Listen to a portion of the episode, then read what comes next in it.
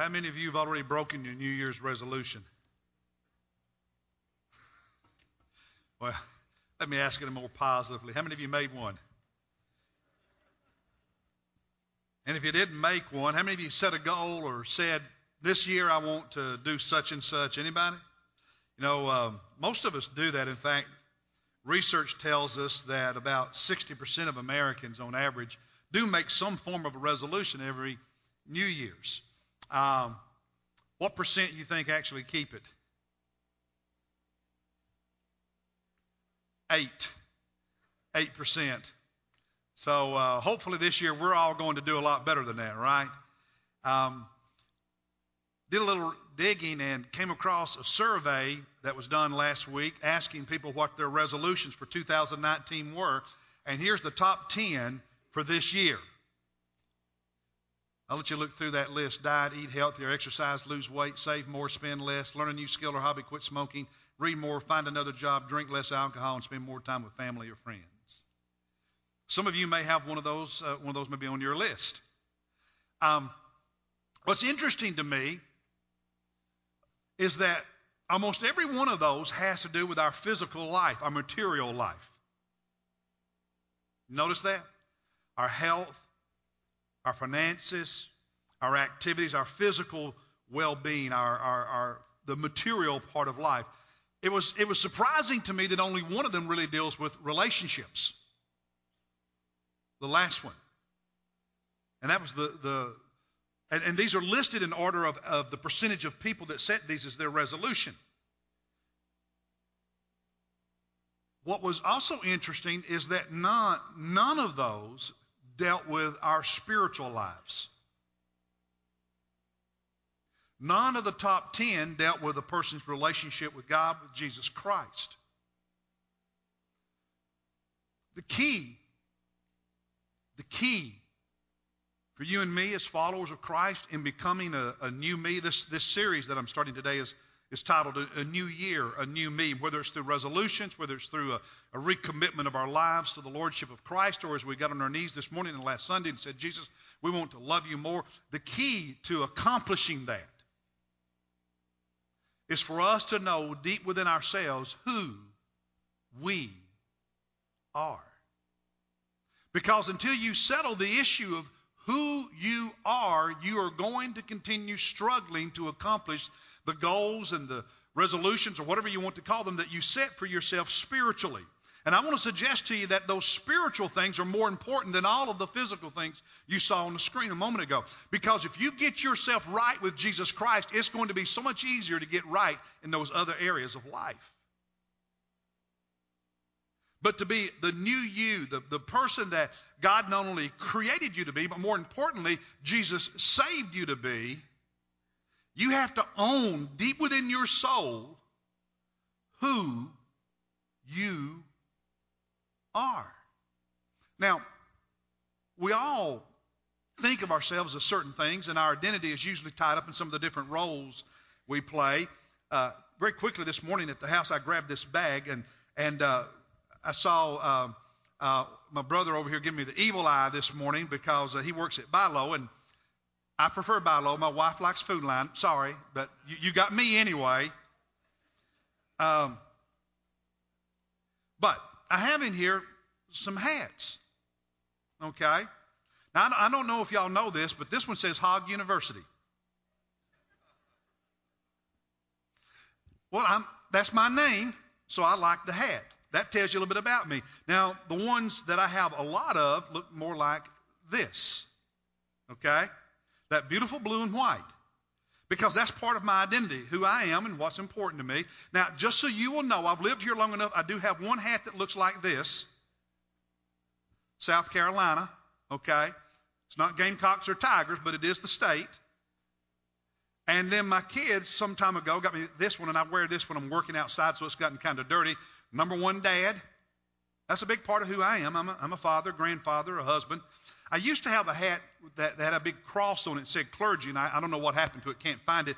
This is one from a mission trip we took to Kenya a few years ago because I'm a minister. That's part of my identity, pastor and you know missionary for Christ, so to speak. Those these these all represent part of who I am. And most of us, when we think about ourselves, who are we? Who are you? We use things like that to describe who we are. I'm a husband, wife, father, son, brother. I, I'm a preacher. I'm a, I'm a technician. I'm a mechanic. I'm an engineer. I'm a CEO, whatever. We have all these things that are part of our lives, and that's how we identify ourselves. But what happens when you lose one of those roles? How do you see yourself then? You lose your family, whether it's through divorce or death, and you no longer have that role. Who are you then? How do you see yourself? Because a lot of people, when those changes come, they, they, they don't know who they are anymore because that's their whole identity. Some mothers struggle when their kids grow up and go off to college or get married and don't come to see them but once a year because they live on the other side of the country. Who am I? My whole identity for all those years has been as a, a mom. Who am I now? Company downsizes and you no longer have that job. And for the last 15 years, the last 30 years, you've thought of yourself as this. But that's not you anymore. So who are you? You lose your health. Who are you? Clemson gets beat Monday night. Who are you? I, am not saying they will, but if it happens, who are you? Okay? How are you going to see yourself? Because I know some people who get so tied up in sports, they can be happy, happy, happy, and the next day, man, you don't want to be around them. Who are you? How do you see yourself? Now, Jesus knew who he was. Changing circumstances did not dictate what he thought about himself or who he saw himself as being or what his purpose and mission in life was. He knew who he was. Circumstances did not dictate that, did not define him. Jesus' family, his earthly family, and his, his earthly friends did not define him. His enemies did not define him.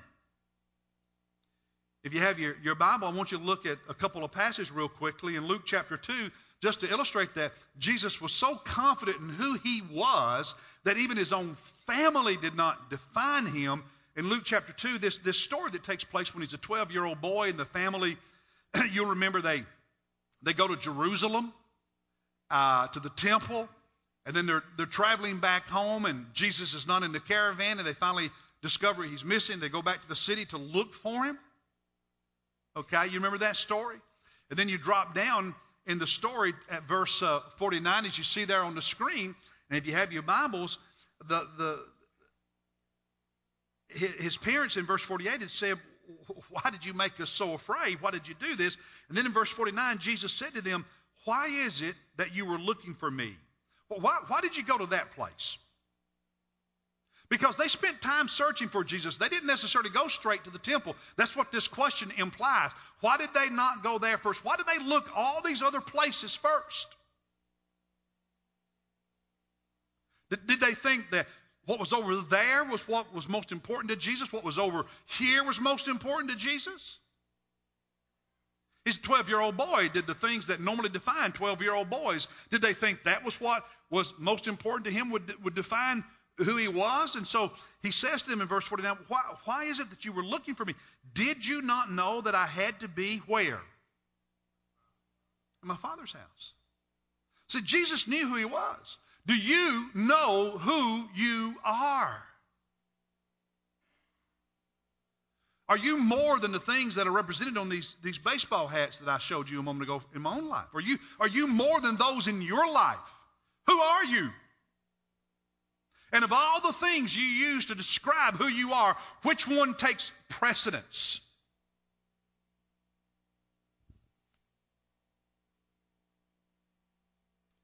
Verse 50 But they, who's they? His parents, did not understand the statement which he had made to them. They, they didn't get Jesus.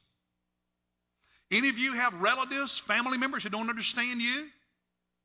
Don't understand your passionate love for Jesus Christ. They didn't, they didn't get Jesus. Listen, Mary was a woman of faith, but if you think Mary was perfect and always got Jesus, you're wrong. She didn't. And here's one time she didn't have a clue what he was really talking about. She didn't get it. She didn't get it. But notice Jesus in verse 51, he goes home with them and he's, he's, he's, he's a good, obedient child, a son, even though they didn't fully understand him. Let's look at another story later in Jesus' life. Now, he's 12 years old here. Look, look in Mark chapter 3 for just a moment. Open your Bible there. Mark chapter 3.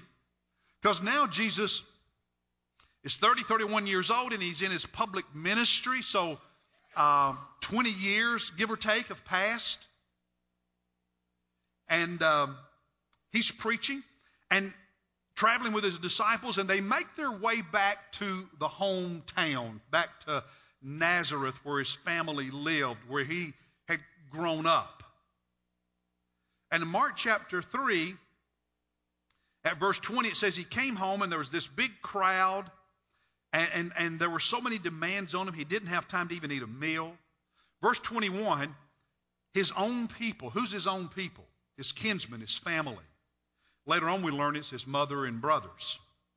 When they, they heard of this, they went out to take custody of him, for they were saying he has lost his senses. So Jesus makes his way back to his hometown where his family still lives, and, and, and they hear he's in town, and they think, man, he's lost it.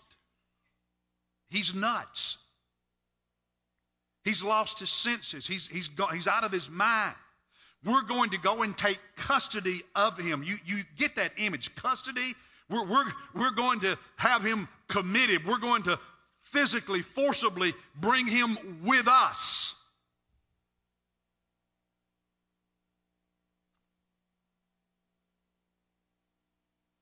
Then in verse 22, the scribes, some of the religious leaders in Judaism, were saying he's possessed by Beelzebub, by the devil. So you, on, one, on one hand, you have Jesus' family saying he's nuts, and on the other hand, you have his enemies saying he's of the devil.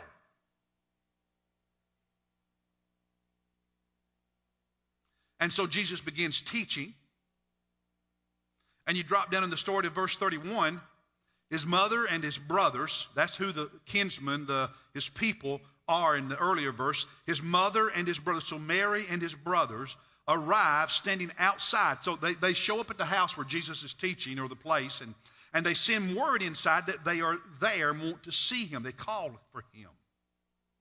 And verse 32, there's a crowd sitting around, and they said to Jesus in verse 32, Behold, your mother and your brothers are outside looking for you. 33, Jesus answered them, Who are my mother and my brothers? Who's my family?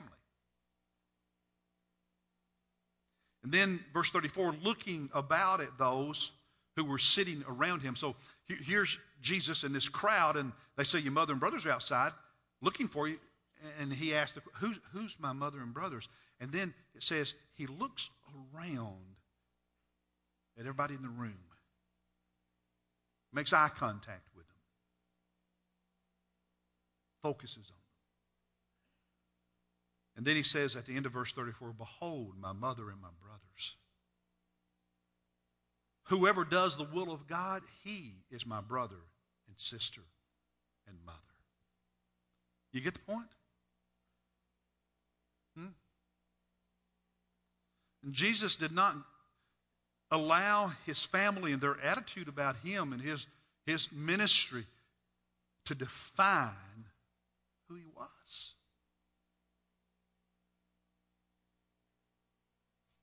Look at these verses on the screen. John 7 5. Not even his brothers were believing in him. And then Matthew 13 57, Jesus said, A prophet is not without honor except in his hometown and in his own household. A prophet is honored everywhere except home and his own family. Can't you just hear the pain in those words Jesus spoke? That wasn't just a, a general statement. Jesus was talking there about his own experience.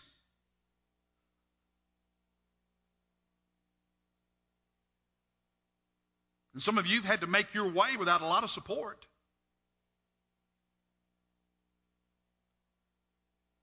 Have to love the Lord Jesus and serve the Lord Jesus and be dedicated to the Lord Jesus without everybody around you, everybody in your world saying, Yay, yay, that's a great thing. But Jesus knows your pain.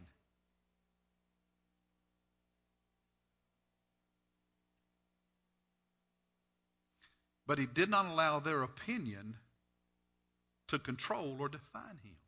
But here's something else. Neither did he allow their reactions to make him bitter. See, sometimes when people don't support us, we can become bitter. Right? When it's a struggle, we can become bitter. Jesus did not allow that to happen. He still loved his family. When Jesus was hanging on the cross, according to John's Gospel in chapter 19, verses 25 and following, st- standing at the cross, okay, were his mother, Mary, her sister, and Mary Magdalene. Let's go to the next two verses. And when Jesus saw his mother, so Jesus is looking down from the cross and he sees those three women standing there at the foot of the cross, and he also sees the disciple whom he loved standing nearby. Who's the disciple that Jesus loved? John, who wrote the Gospel of John, who wrote 1st, 2nd, 3rd John, who wrote the book of Revelation. John. And so every time you read about John in the Gospel of John, he doesn't refer to himself directly. He says the disciple. He, he, he, that's that's the name, the one, because John's the one who wrote so much about love. But anyway, notice what happens. He looks at his mother and he says, "Woman, behold your son." You see me? But he's also, without using the word, saying, I see you. Because notice the next verse. Then he said to the disciple, he said to John, he said, John, behold your mother. Referring to Mary. And from that hour, the disciple took her into his own household. In other words, John was the one who took care of Mary after Jesus' crucifixion because Joseph had died some years before. And so John, for the rest of her life, looked out for her. So here he is hanging on the cross, and he's still caring for his mother, even though for much of his ministry, she and his brothers didn't get him. And so he did not allow them to define who he was, neither did he allow their behavior to make him bitter and angry. And both of those matter.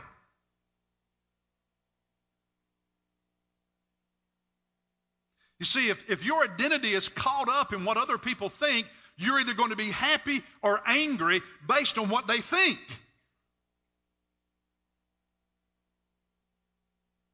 Which means they control you and how you see yourself, whether for good or not good. So, who are you? Who are you? Neither did Jesus allow his friends to define who he was. Matthew chapter 16. Matthew chapter 16. In, in verse uh, 20, 21, Jesus began showing his disciples, the Bible says, that he must go to Jerusalem, suffer many things, um, be killed, and raised up on the third day. So he's very explicit in telling his disciples, guys, listen. We're on our way to Jerusalem. When we get there, I'm going to be arrested. I'll be, I'll be condemned. I'll be crucified. I'll be beaten. I will suffer. I will die. Then I'll be raised from the dead. They didn't hear all of that, apparently. Because the very next verse, verse 22, Peter, one of the disciples, took Jesus aside and began to rebuke him. Can you imagine somebody rebuking Jesus? Huh? But that's exactly what Peter did. He, began, he got in Jesus' face and he rebuked him, saying, God forbid it, Lord. This shall never happen to you. You're not going to suffer.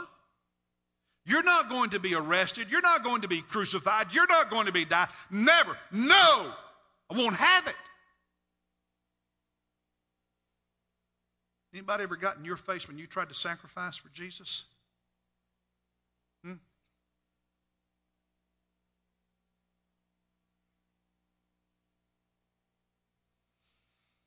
Jesus' response in verse 23, he turned and said to Peter, Get behind me. Get out of my way. Satan. Wow. Did not re- refer to him as Peter, referred to Peter as Satan. Why? He said, Because you are a stumbling block to me. You are not setting your mind on God's interest, but man's. Peter, everything you care about is related to this physical, material, tangible world. But I have a, a higher purpose. My sense of identity comes from a, a different place. These other things matter, but these other things don't define who I am.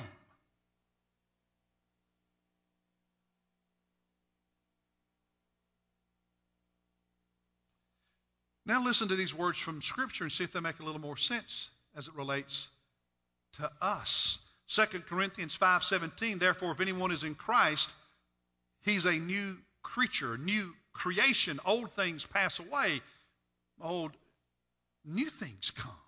Does it make a little sense now? Because Jesus is our model. When we are in a relationship with Him, how we see ourselves, we take our cues from how He got His identity. It's not all these hats.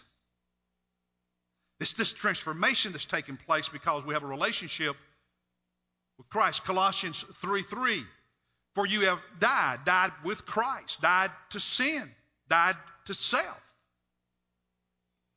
and your life is hidden with Christ in God. That's our identity. Galatians 2:20 I have been crucified with Christ. It is no longer I who live. Notice this. No longer I who live, but Christ lives in me. Notice. And the life which I now live in the flesh, this earthly life, I live by faith in the Son of God who loved me and gave himself up for me. Now, back to that passage in Matthew 16. A few weeks ago, I preached from the verses just before the ones we read when Jesus said, I'll build my church on the gates of hell and you know, on, on, on this rock of who I am as the Messiah, and the gates of hell will not prevail against it. Remember that? It's the very next verses where, where Jesus begins saying, Now, guys, I'm going to die. Because it's through his crucifixion and resurrection that salvation was made possible and the church could be built. We, we, there is no church. There is no us without the crucifixion and resurrection. It's through that spiritual birth, becoming new creatures, new creations in Christ, that we exist as a family of faith, that the church exists. That is the church. Those in relationship with the crucified and resurrected Christ. And so he begins explaining to them his death. And that's when Peter says, No, no, no, no, no, no, because we don't want that. We want an earthly kingdom. No, no, no, we don't want that. We want you to take the place of the Romans. No, no, no, no. And Jesus says, Get behind me, Satan, get behind me, because your interests are just of the things down here, not the interest of God. And then the very next thing Jesus said are the words you see on the screen. If anyone wishes to come after me, he must do what, church? Deny himself, take up his cross, and follow me. The cross is not suffering, the cross is a place of death, a place of sacrifice, a place of submission. And then he said, Whoever wishes to save his life, you want to hold on to this? You want the material? You want, you want this? You want the stuff represented by these hats to be the thing that matters most? Then you'll lose your life. But you lose those things for my sake. You discover life. Now, all the things represented by these hats are still true of me. Okay? That's the name that will be on my tombstone. Still true. Mission trip to Kenya. I'm going to preach until I can't preach. I'm a dad and a grandfather. Love that role. Cherish that role. I like South Carolina. I love Big Blue. All of that's still true. And if I lose one of those, I'm going to hurt. Right? And I'm going to suffer. And their struggle. If I lose any of those, right? You lose things in life. Things change. There's hurt, there's pain. We, we grieve because we love and care, and these things matter. It's not that these things are not important, they are important. But who are we?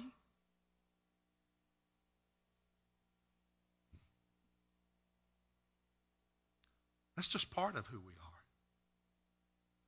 The bigger part, follower of Jesus Christ. A disciple of Jesus Christ. And so when things happen and we hurt and it doesn't make sense or we don't like it or we don't understand all of it, we still know who we are and we cling to that and we cling to Him and we cling to the cross no matter what. Because He's the one thing we can never lose. He holds us in His hand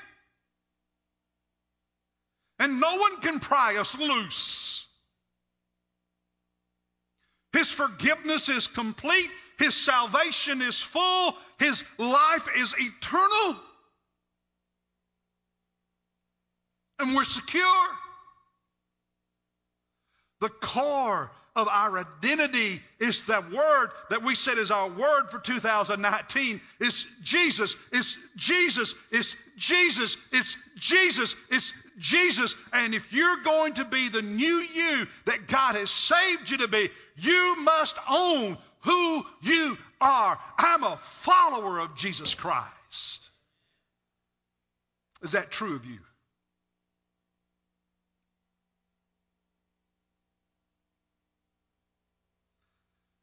I want to ask you to do something this week. Give you a little exercise. This will wrap the sermon up. Some of you may have done this in the past. Most of you have not done this. Some of you think it's kind of weird. But there's great benefit in doing it. I want to challenge you, give you an exercise. You ready? Starting today, this week, I want you to write your obituary. I told you ahead of time it's going to be weird write your obituary. Now, to be clear, I want you to write it two times. The first time, I want you to imagine you go home and drop dead of a heart attack today. And if people weren't nice and lied, but actually said what they thought, what would they really say about you? Think about the different groups in your life, the different roles in your life that are represented by these hats. And think about your relationship with Jesus Christ. If people told the truth, what would the different groups in your life say about you if you died today? Write that out. And if it's painful, let it be painful because, hey, in sports, no pain, no what? Pain can be good if we grow from it. And then I want you to write your obituary a second time. And this time for each of those groups and include your relationship with Jesus Christ. What would you want them to say? What do you wish they would say? What do you want them to say? And where are the differences? And where the differences are, we'll tell you something. You want to be a new you in 2019? Do this. And let a big part of that focus be on who are you in Christ, your identity in Christ, your relationship with Christ. What's the truth today? What do you want it to be? And then let God give you some direction from that exercise. And email me here at the church and tell me how it's going. I have done this. This is how I started writing my life plan. This was the first thing I did in putting together my life plan. It's humbling, brothers and sisters. It's also motivating.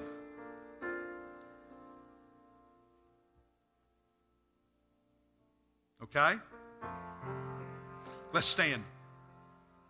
And as we sing this hymn of invitation, the altar is available for you to come and get on your knees and pray and talk to the Lord about your life and about this coming year.